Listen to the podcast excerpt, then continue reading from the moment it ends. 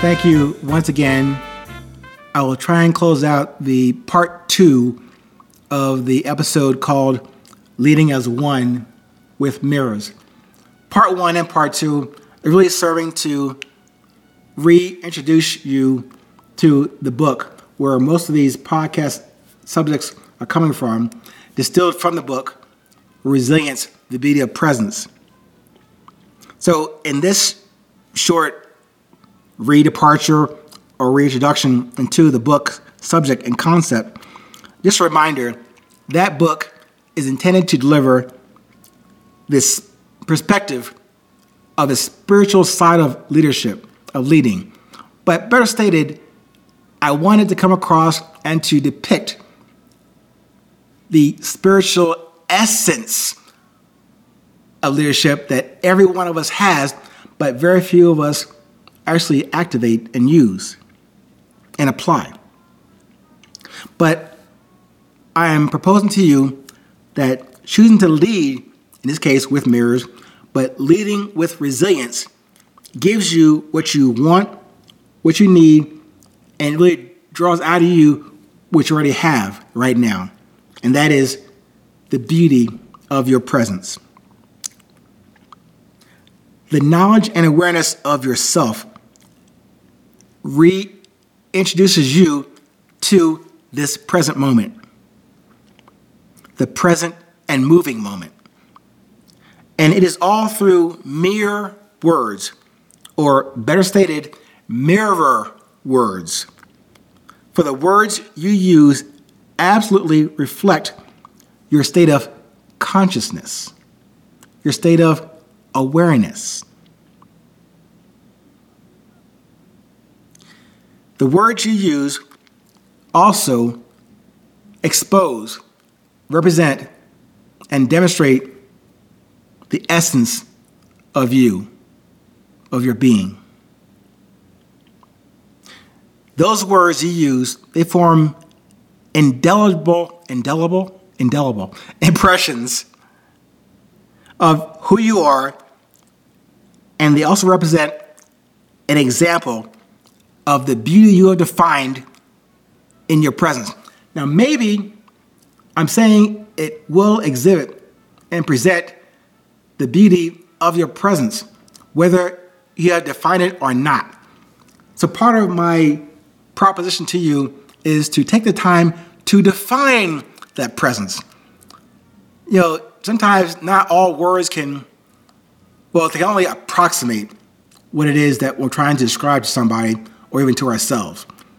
But my question is are we doing that? Do we do that? Have we done that? Have we done it consistently? That is, defining this thing that I provided definitions from you to shoot at and attack, but I'm asking you to do that for yourself. Remember, it's called self discovery, not self improvement, self discovery. You have all that you need right there in your hands and in your heart. I'm only asking you to self discover that and again, observe that thought, accept it, decide on that thought, decide to communicate that thought, and then to accept the consequences and then do it again. Learn from it and go forward. So, obviously, there is no complete, accurate reflection of you from anything or anyone else out there. Those reflections, what I mentioned as those partial or mosaic mirror reflections, those long or short instances that appear in front of you may be parts or views of you. Those parts or views can serve as perceptions of the value you already have within, the value you should already know, but those parts cannot be reformed. The parts or views of your internal space just is, and it is perfect because it's not from your ego or your fear or from some other object. And those observations from your awareness are not to be improved or ignored within or without. They are intended to awaken your awareness and your attention to the present moment, your own presence that is before you and not beyond you.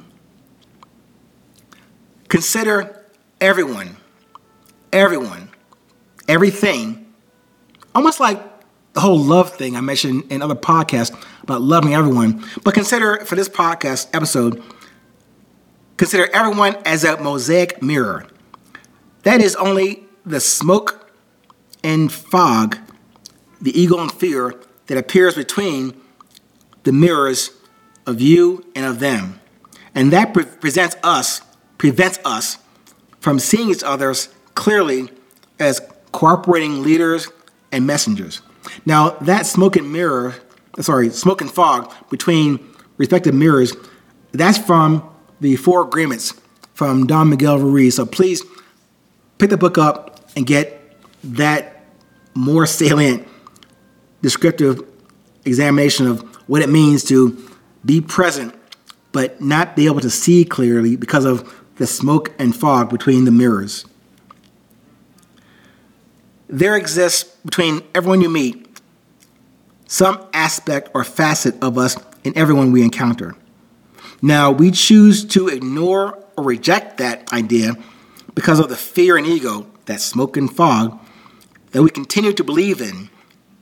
And we follow those imposed agreements that we've accepted as traditions or histories for the past decades or eons. But as a leader and a messenger, which you all are, consider meeting your own expectations, honoring your own agreements before you ask of anyone or anything outside of you.